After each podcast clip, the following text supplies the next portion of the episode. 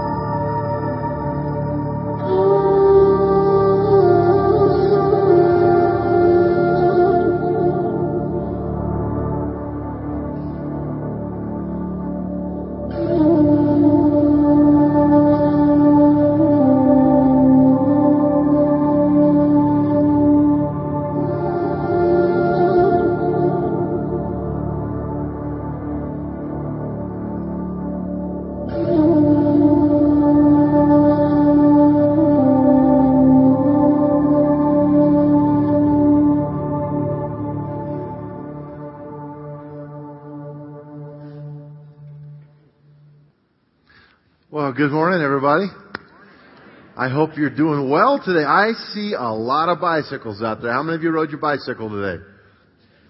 Look at you. Way to go. I think we should tell them good job. That's pretty, that's pretty nice.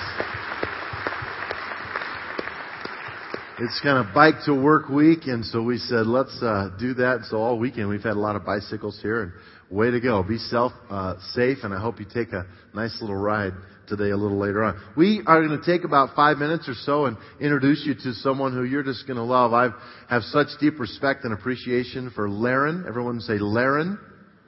It's just like Darren, only with an L. So I'm used to that with Derry. I always say it's just like Gary with a D, and then people get it. But uh, Panama is a place that we want to go to. And Larry and his family, the Trumans, as you saw, wish they could have been here. But uh, you've been there for a while. How long have you been in Panama? Well, we've been in actually we've been in Central America now for about 12 years, and so now we're actually moving to Panama at the end of July. And uh, we want to have some projects maybe in Panama. So Laren has agreed to come and spend some time with us, and we're looking at where we might want to go. Tell us a little bit about what you do, and then uh, we'll talk in a minute about kind of what we might do together. Certainly. Well, first of all, I just want to say a thank you to each and every one of you. Uh, a lady after the, the previous service came up to me and said, Laren, I've been praying for you for the last four years. Uh, your church and you have been faithful to support us and to pray for us now for 12 years, and you've been working through partnership. And, and so I want to thank you for that. But we've been working in four main areas of reaching, planting, training, and touching. In each and every one of those areas, we're doing something specific and something unique uh, to meet physical needs, uh, meet spiritual needs, and reach the lost. The first area of reaching, we are uh, directors of an evangelistic drama where we go in to train 40 to 50 people uh, to do a presentation to reach their communities for Christ.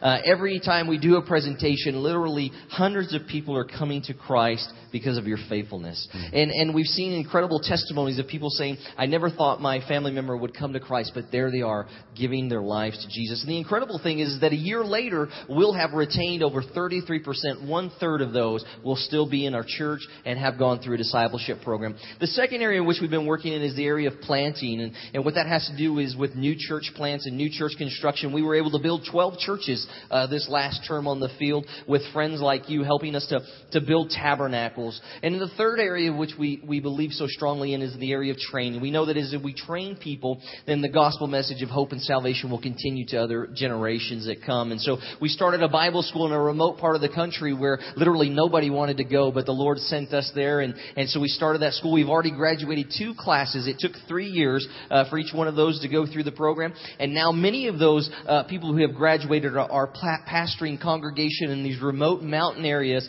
uh, where there's no parking lot outside, friends. They they just tie up their horses, and and inside the church like uh, there's a, there's a dirt floor. But when you go there, you sense the presence of God Almighty. You feel the the passion and the need, and it's just a wonderful thing that you and I have an opportunity to invest our lives in that. And then the fourth area of which we've been strategically working is in the area of touching or compassion ministry through food distribution, through medical outreach, through clothing, so on and so forth. And I want to tell you just a quick story, testimony about a man named Mauricio. Met Mauricio and he uh, uh, was planting a brand new church and, and he was an hacedor de escobas and what that means he was a broom maker. And the Lord called him to plant a church in the community of Los Cedros and I met him and I said, as I heard his story and we went to what was his church, Pastor Derry, was nothing more than a piece of plastic hung outside a home. And the Lord spoke to my heart and said, Laren, you need to help him. And I said, Lord, let's do it. We'll, we'll, we'll do it. And we'd received a, a container of food and, and I said we could borrow a piece of property for a week and pray to God will give it to us for a lifetime. And so he went to the mayor's office and asked him to borrow that piece of land. And friends, the land that the mayor's office lent us was the local trash dump. And so we took the trash dump, we cleaned all the property, we put up a tent, and, and days later we had over 400 head of households come, and we shared Christ's love with them. We gave them food that would last them a couple of weeks, and we ministered to them, and we came back time and time again, meeting their physical needs. Today I'm happy to tell you that after a year we were given the title to the property. I'm happy to tell you today, to report to you, because of your faithfulness, that now there's a church of over 125 adults. There's 125 children in their children's ministry, and they have outstations throughout the community. And, and friends like you helped us to build a tabernacle that cost $5,000, Pastor Derry, and then we finished the church. And it's just an incredible testimony of once where there was garbage, now stands life and salvation and hope for many people to come. Isn't it just like God to take that place and give it to redeem it? And uh, I'm just I'm thankful that you're telling us this kind of stuff. Well, it, it's about five thousand dollars to build a tabernacle. I don't know how many we want to build. Depends on how much we give. We're going to take an offering for this at the end of our service today. But but I know this. How many of you have ever wanted to go to Panama? It's a great place and very American friendly. And so we're going to kind of look at a trip, uh, 2010 next year and, and go and build some of these tabernacles and the areas that Laren kind of directs us to. We're going to go check it out and see and get a feel. And then, you know, if you want to go, it's kind of a construction trip. So we'll be, you know, working on these buildings. It's mostly metal construction. Right, correct. It? Then, then we may, after we build that tabernacle, we're talking about what would it be like to build the facility, then bring in like a medical teams and serve the community, healthcare needs, and then maybe even some worship and, and meetings at night to just kind of do a full blown, you know, two weeks, three weeks kind of thing to really say to the community, we love you and, uh, and we want to make a difference. So obviously Laren is our man on the ground for that. It's a lot of work. It takes time and energy, but pray about that. We have a sheet in the back of the table, meet the missionary. Laren will be back there. Stan will be back there that just says, I'm interested in Panama and give us your email address. It's not signing up to go on a trip. It's just, it's the first starting point for us to get a group of emails together to say, if we do it, we'll tell you when, what, the cost, and all that, so that you'll at least be in that loop when the time comes. Does that sound fair? There's one other sheet out there for China that we're looking for a kind of a smaller group of mostly medical professionals. If you have an interest in going to China this September, go talk to Stan at the table about China. That would be great. But I want to pray for Larry. I, I've kind of, you know, I, I've learned some Spanish growing up, and my sister said things to me, and so I, I asked Larry if I could just, you know, have him interpret for me because I like it's kind of fun to speak through an interpreter. Just, just curious, how many people speak Spanish here? ¿Cuántos hablan español? Okay, good, okay, good, good. That's that's really good. Well, my first phrase that I learned was "Cállate la boca y ahora mismo." Yeah, uh, basically he said, "Shut your mouth right now." Shut your mouth right now. No, that, that's why my sisters were saying that to me. That's why it just got burned into my brain. I'm glad I didn't know what they were saying. The other phrase I learned was "Quieres que te rasgue tu cara." Uh, basically, that means, uh, "Do you want me to scratch your face?" Okay. I, th- I wonder if they really meant, "Do you want me to scratch your eyes out?" or something like that. But but nevertheless. well, these are some Christian phrases that I've learned through the years that that help, you know, in in, uh, in church fights and stuff Right, like right. that. So, That's great. Lord, we are so thankful for Laren and his family. Thanks for the Trumans. They've given their lives to this. And um, it's so fun to have him here. And thank you for just uh, the 12 years we've partnered with him. We're a part of all these stories that he's telling us. And thanks for bringing him here and putting him in front of us and letting us pray and have a face and a, a person that we know we can pray for effectively. So bless and encourage and be their strength in your mighty name. Amen. Let's say thanks to Laren Truman. God bless you, Lord.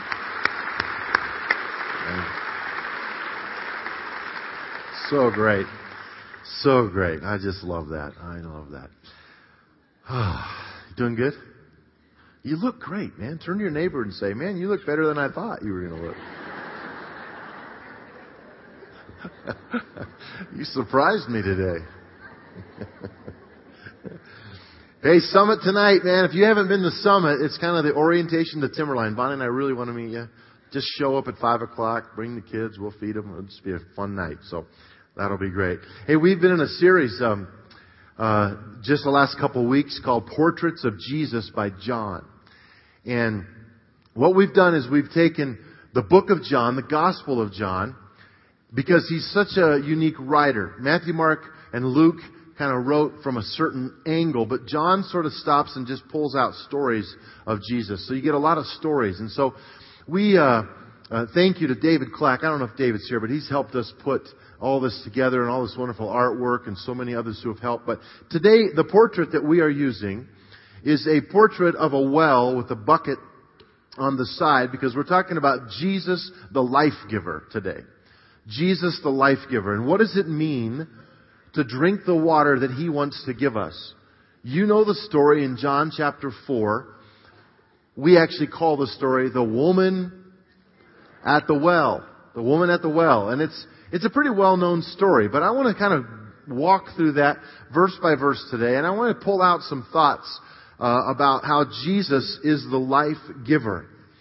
I have learned, and so have you, that some people, when you're around them, just give you energy and make you feel good. You want to be around them. I don't even know what I'm talking about. It's like you sort of look forward to seeing them. You just, oh, they that that person always makes my day, or they always seem to bring this, or they have a good word for me. They, you know, and then there's other people who maybe on the other side of that would be, I don't, I don't have a good way to say, maybe they, they sort of drain life out of you a little bit. You know, you know what I mean? It's just, just kind of suck life right out of you. You just, after being with them a while, it's like,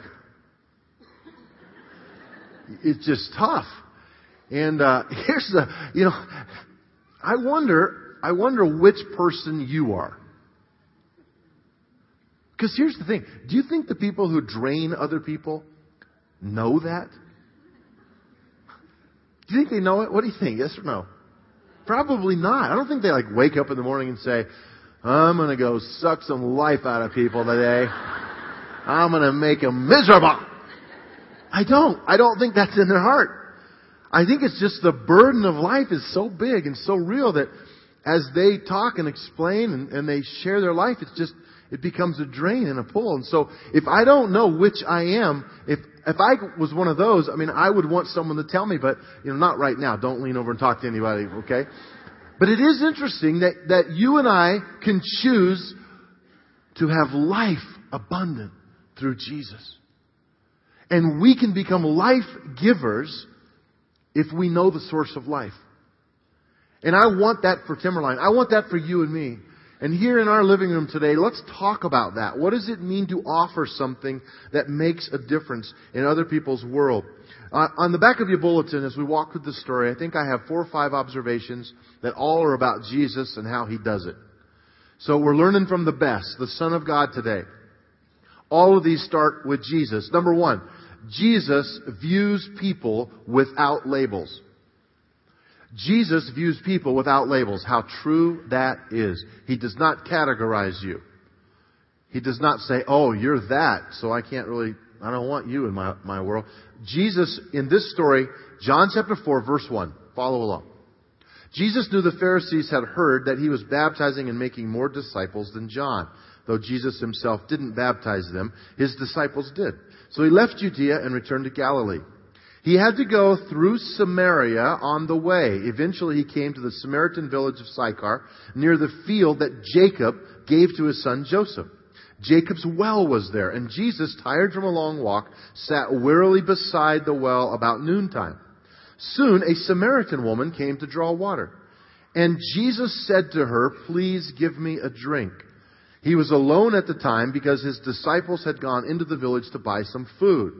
Verse 9, this is where it gets interesting. The woman was surprised. For Jesus, for, excuse me, Jews refused to have anything to do with Samaritans. She said to Jesus, You are a Jew and I'm a Samaritan woman. Why? Basically, she's saying, Why are you talking to me? You know, you're asking me for a drink. And Jesus replied, If you only knew the gift God has for you and who you were speaking to, you would ask me and I would give you living water. Here is a breakthrough in culture. The Samaritans and the Jews did not like each other. As a matter of fact, the Samaritans built their own temple that they worshiped in, so they wouldn't even have to be a part of Jerusalem. They, they lived in a certain region, obviously called Samaria, but they had all these differences. As a matter of fact, if you look on a map and look at some of the pathways they had, the Samaritans would walk a different route to go to the same location as the Jews would, but they both had different ways to get there. And that was so they wouldn't have to talk to each other or even encounter each other. So it was a big deal when Jesus is sitting at the well and the Samaritan woman, and she's there at the wrong time of the day anyway. When did women come to the well, traditionally? In the morning to get the water for the day. She's not there in the morning. Why not? Because she has a history. She's been polarized by many of the women in her city. And Jesus lets that go. He lets the fact that she's a Samaritan go, and he just starts a conversation. She's blown away by that. You know, sometimes being someone who offers life to people means we climb over the walls that our cultures create. It means we break down doors. We don't let those doors exist because we are people who don't label others. How do we label other people? I, have thought a lot about this. We, we do it through race. Obviously, prejudice is a huge thing in our world today. And we sort of label someone by, by their ethnic group. Can money create categories for people? We talk about social class. What social class are you in? Where do you fit? How can I do that? It's a huge label. It's a huge category. Jesus overlooked all of that. Can education do that? Yeah, it really can when someone lords something over someone else, or you feel insecure because of this, or you know, it just creates a change in how we act, how we uh, uh, interact with other people. Appearance can do that. There's so many factors that cause us to do that. I, it's kind of here's what's interesting. You look at two pair of jeans made out of the exact same material, okay, and you put a label on one of them, especially depending on the kind of label it is and sell it for three times more. Now, what's up with that? because that label is important to someone. That label means something. I'm sometimes saying to my kids, yeah, but it's the same material. No, these last a lot longer. I'm like, that's because you take better care of them. You put that label on something, and, and, and either one comes with holes when you buy them. Have you noticed this? That label, filling out a card the other day, and, and they wanted me to circle one, and it said Mr., Mrs., Ms., Miss, Reverend, Doctor. It was just all these, all these things across the top. Why? Because they wanted to categorize me. They wanted me to fit in a certain thing. They want to know I'm this or that. And so we use these labels, these ideas. And Jesus said, it doesn't matter who you are, what you've done. I want to know you. I don't want to just know your label. I don't want to just know what category you're in. I want to know you. Jesus, the one who gives life, wants to know you. And it's interesting to me that he knows everything about you. And he loves you more than anyone could ever love you. He knows the stuff you're hiding from everyone else. Number two, look at this story. Number two is this. Jesus lives out the tell me more principle. Now, if you don't know what the tell me more principle is, I talk about it quite a bit around here, but I'm talking about it again today because it's exactly what this story is about. Verse 11. I'll explain the tell me more principle in a minute. Verse 11. But sir, you don't have a rope or a bucket, she said, and this well is very deep. Where would you get this living water? Besides, do you think you're greater than our ancestor Jacob, who gave us this well? How can you offer better water than he and his sons and his animals enjoyed? Jesus replied, Anyone who drinks this water will soon become thirsty again. But those who drink the water I will give will never be thirsty again. It becomes a fresh, bubbling spring within them, giving them eternal life. Now, he's moved on to a spiritual discussion. She doesn't know it.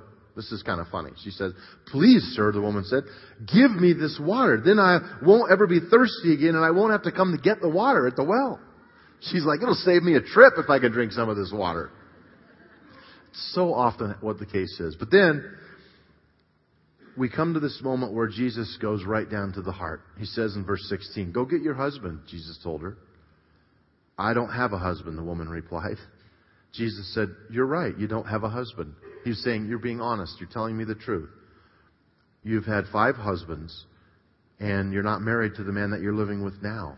You certainly did speak the truth. See he even compliments her for being honest? You did speak the truth when you said you don't have a husband. And then one of the funniest lines in scripture, it's just hilarious. She says, Sir, you must be a prophet. yeah, he's just told her whole life. I'd say, yeah, that's a pretty good guess.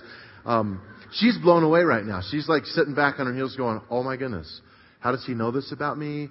Um, and yet he's not trying to embarrass me. He's trying to get to the core of my life. He's trying to want to talk about issues that have embarrassed me. Do you know what's weird to me? Is that typically in conversation when we meet people, we start with, hey, how's it going? Fine. What do you do? Where were you born? What, you know, where do you work? What's your family? Do you have kids? Do you have, you know, and it's, it's all the kind of exterior stuff. Jesus, he's like, let's just go right to where the pain is. Let's just go right to why I came, and that's to heal you and make you change from the inside. You know, I don't know what that would look like for us to, I don't, I'm not recommending you walk up to someone you've never met and say, Sir, I need to know your deepest sin and I'm going to help you with it today. Please don't try that, okay? But there is something about a willingness. It's the tell me more principle. I, uh, Bonnie and I were going through Montana a couple of years ago, and was, we were hungry, and it was kind of in between a breakfast and lunch thing. We hadn't had breakfast, so we thought, let's stop and get kind of a brunch. And it was about 10 o'clock. There's this little diner. This is in a tiny, you know those little tiny towns you just go through?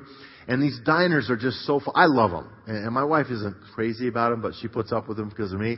And so we go into this little diner and, and it's perfect. There's like four tables max. Three of them are booths and they all have like the orange vinyl on it. And it's like cracked and the cotton stuff sticking out. You know what I'm talking about? And, and it's got the wood sticky table and it's got a glass window that hasn't been washed in five years. And, and it's just perfect. You know, it's just perfect.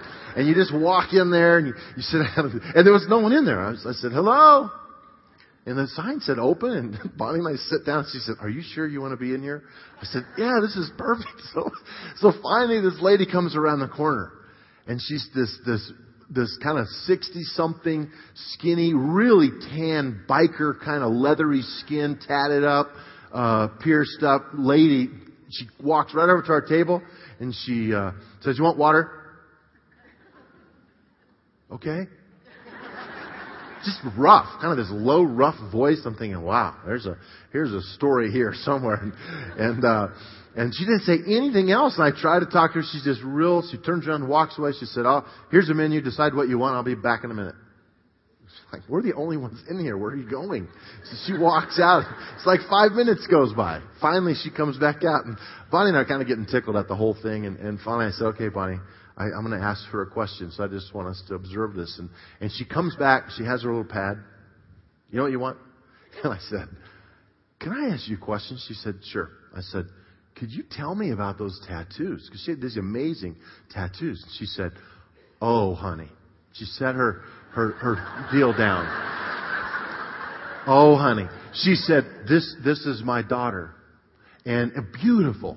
And she, this is her daughter, and this is the story. And when they were, and this means this, and this is a symbol of the wind, and this, what happens is da da da da da she's saying, and then I've got one. Let me show you this one. So, I'm like, whoa, whoa, whoa, whoa, whoa! No, no, we, we got. Well, I don't need to see all your tattoos. I just, just, the daughter's fine. Let's stick with the daughter. Let's stick with... She, I mean, she just talked and talked. She ended up sitting down at the table with us. All because someone said, tell me more. Someone said, tell me about that. Let's be a church that models Jesus' role to say, you can tell me about that. Even if it's painful, even if it's stuff you don't like, don't be afraid of that. Let's be the people of God. Number three, this gets even better. Jesus will journey with you through the depth of your pain. Jesus will, will go with you. He doesn't just bring it up, open the box, and walk away, and you're left sobbing, going, Oh, great, thank you very much. Because we, we do a good job of packaging our pain and hiding it burying it down there somewhere because it's not pleasant to bring it up. But Jesus will journey with you all the way through it. This woman was filled with pain. She had a history. Think of her life and what it was like. She didn't come to the well with the other ladies because who knows how many of those men had been with her and all this baggage. You know, understand the word baggage? How many of you have baggage? Yeah, it's everybody. Come on, it's everybody. We all have baggage. And Jesus loves you even with your baggage. And He's not afraid to journey through your baggage. He is someone who wants to hear about your pain. Not everyone does. I get that. But He does. We, a couple months ago, Erica, our, one of our daughters who was graduating from CSU, so they had a little party at their house and and we were cooking burgers. I was out on the deck. I was the official cook, you know, and we're cooking burgers and brats and, and the healthy stuff. You know what I mean? And I'm flipping and we're having a great time. People are coming and going and the house is filling up with people. And all of a sudden there's this little guy, Nathan, who is, uh, almost three. Nathan Woodall. Some of you know Craig and Renee. This is their son. He is a tank. This kid, he just, he just got this big body and he's so high energy and he just runs around. He just runs into stuff and bounces off and he just, he's just a great kid. I just love him. He's just really animated. And anyway, he's coming out to the deck and you know the glass door that slide and has a little threshold and, and he, he tripped over that little threshold there and he fell onto the deck and he had his elbows out and he kind of slammed them hard and, and he kind of had that moment where he wasn't sure how bad he was hurt, you know, and he got up and he grabbed his arm and he looked up at me, kind of a stranger, and he kind of looked away and, and, and he looked, walked over to this table and looked up at this other person and he's holding his arm and he kind of looked away. He just probably 10 seconds goes by and he spins around and then his mom walks out onto the deck and he goes,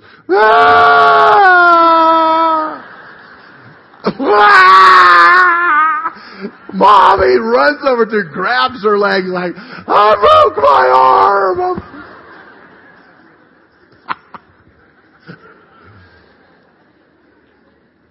You know why he did that is because he found somebody who he knew would care about his pain. He didn't know if I would care. I would have. So would that other person. But he didn't know us. That's why it's imperative for us to be people who, when people have pain in their life, they can talk about it with us even if it does drain us in that moment, that we will be life-giving people like Jesus modeled. Jesus says, you can tell me the stuff in your life that embarrasses you. We all have it. Bring your embarrassments to God. Bring those things to the Lord. He cares. Don't run away from your pain. Bring it to Him. Number four, Jesus offers a meaningful solution. Now, he's about to say something that's going to rock her world pretty big, but let's just get right to it. Verse 25. The woman said, I know the Messiah is coming, the one who is called Christ. Now, look at this statement of hope she's about to make. When he comes, he will explain everything to us. In other words, all the confusion, all the messed up culture we're in, he's going to explain it all. Then Jesus said, I am the Messiah. It's like, I would love to have been there when her eyes light up and she's thinking, this could be true because you know all about me and you're breaking all the cultural rules and oh my goodness. You know what this is? This is one of those moments when in her mind she went from past to present in terms of saying, when the Messiah comes, then we're going to get some answers. It's kind of like when you say, you know, um, when I gain some weight, or when I lose some weight, or when I get that job, or when I win the lottery, or, you know, when the dog dies, or hopefully you're not saying that, or when, we, we all have these little phrases. It's like when da da da da da, then da da da da da, and Jesus steps in the middle and says, it's today. The when has happened. And she's just at this moment. See, that's the moment Jesus wants with you now. It's happened. He has come. This is an answer to your problem. Jesus, the Messiah, is yours. Powerful. She doesn't know what to do with that. She doesn't know what to do with that. It's such a picture of hope. Number five, and lastly, and I wrap it up with this Jesus empowers you to make a difference. He really does. Guys, Jesus wants you to live on full, to be a life giver, and He wants you to feel empowered to go out there and make a difference in the world you live in, wherever it is, whatever neighborhood it is, whatever country it is. He wants you to make a difference. Verse 27. Now, sorry, this is funny again to me because it's just an awkward moment for the disciples. It's hilarious. Verse 27. just then his disciples came back. Remember they were buying food? They were shocked to find him talking to a woman. But none of them had the nerve to ask, what do you want with her? Why are you talking to her? Can't you just see him going, guys, he's with a woman up there at the well. And Peter's like, let's go ask him. Let's go find out. Can't you just see, you know, they're, they're deciding what, what, what we should, and she's a Samaritan. A Samaritan? Yeah. Why is he talking to her? Well, I don't know. So they don't say anything. Isn't that just like us? Verse 28. The woman left her water jar beside the well and ran back to the village telling everyone. Look at her message now. Come and see a man who told me everything I ever did. Could he possibly be the Messiah? So the people came streaming from the village to see him. We go from this awkward moment with the disciples not sure why he's doing what he's doing.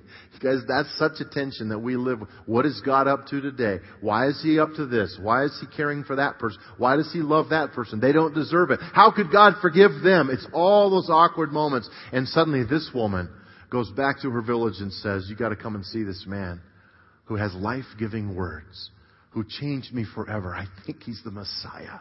You can read the rest of the story. That city was turned inside out. They came. They believed because of the words of Jesus in their life. What does all that mean? Well, there's a little line in this story that I think gets overlooked a lot because of the power of her testimony.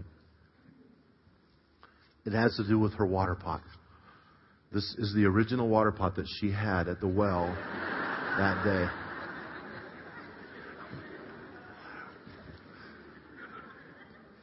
I'm just kidding in case you think I'm serious.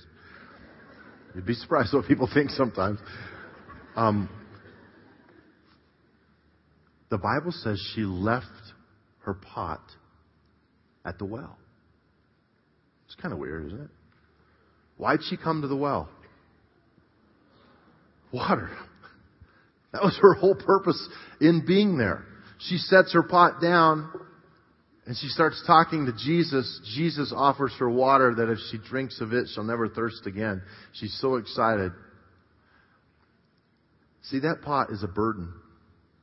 It's heavy. You ever carried a water pot? I mean, they're heavy. And it was a hassle. She was so changed that she left her water pot at the well and she turned to walk because she had a message of life now. She herself was becoming a life giver because of the words of Jesus, and her burden stays at the well. You guys, that's a picture for someone in this room right now. Some of you have a burden you've been carrying and you pick it up everywhere you go, and you need to bring it to who Jesus is and let Him give you life. There's a spiritual connection to your physical need. I don't care what it is. You can leave it today in this place and walk out of here with the words of life. That's what Jesus wants. Let's pray. Lord, thank you. Thank you so much that we can leave the water pot at the well. With heads bowed in this room, I just want to pray over some of you. You would say, I have a burden. I can't carry this thing. I've got to leave it here. I brought it in with me today, thinking I needed this, but I know Jesus is what I need. And I'm going to leave this pot here. I'm going to leave this water. I'm going to leave this burden here today. When I walk out of here, I'm going to go refreshed by the presence of my God. And I'm going to own that. And I'm going to be a life giver because of his words to me. If that's you, let me pray over you. Just hold up a hand. God, thank you for these honest people who are just saying, I leave it here. I lay it down. I can't do it anymore. I can't carry it. I trust you. Thank you for meeting me at the well. Secondly, I want to pray for those of you that would say, I want to be more of a life giver than a life drainer because I'm not sure what I am. And, and if you think you might be one of those that drain people, I don't want you to raise your hand. It's very personal. There's a time when you need to dump the laundry out and let people help you. I get that. But in a general sense, I want, I want to ask you to, to feel the challenge today to be a person who takes the water that Christ gives you and pour it around the places you live and offer more than problems. Offer life in the name of Jesus. We have to take what we don't have sometimes because we get it from His well, not our own. Just own that if that's you. Say, Lord, help me with that. Help me to be a life giver like you were. Help me to say, tell me more. Help me to live that in my attitudes at work. Help me to be interested in others and not just myself. And then lastly, and this is pretty specific, some of you have labeled some people. It could be a people group, it could be prejudice, but it could be someone very close to you. I hear spouses even sometimes saying, Oh, my husband, he's always like that. He'll never change, or she'll never change. Well, they'll never change if you keep that label on them.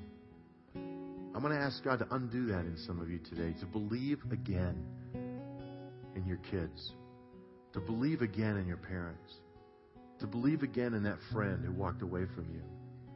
And this is really specific. I'm sorry, but I need to say this. I'm saying it every service. I felt like God really prompted me almost prophetically, and I'm not weird about this, but there's a grandpa that's going to be here this weekend who has labeled his grandson. And it's not that you've totally given up on their life, but you, have been disgusted with, with something in your grandson's life and you don't know how to reach him. And I just am supposed to say this to you. You may be the only voice through time that can keep a bridge built to that young man. Don't burn that bridge. Don't label that kid. His life is still being formed. You speak into his life at the levels you can, okay?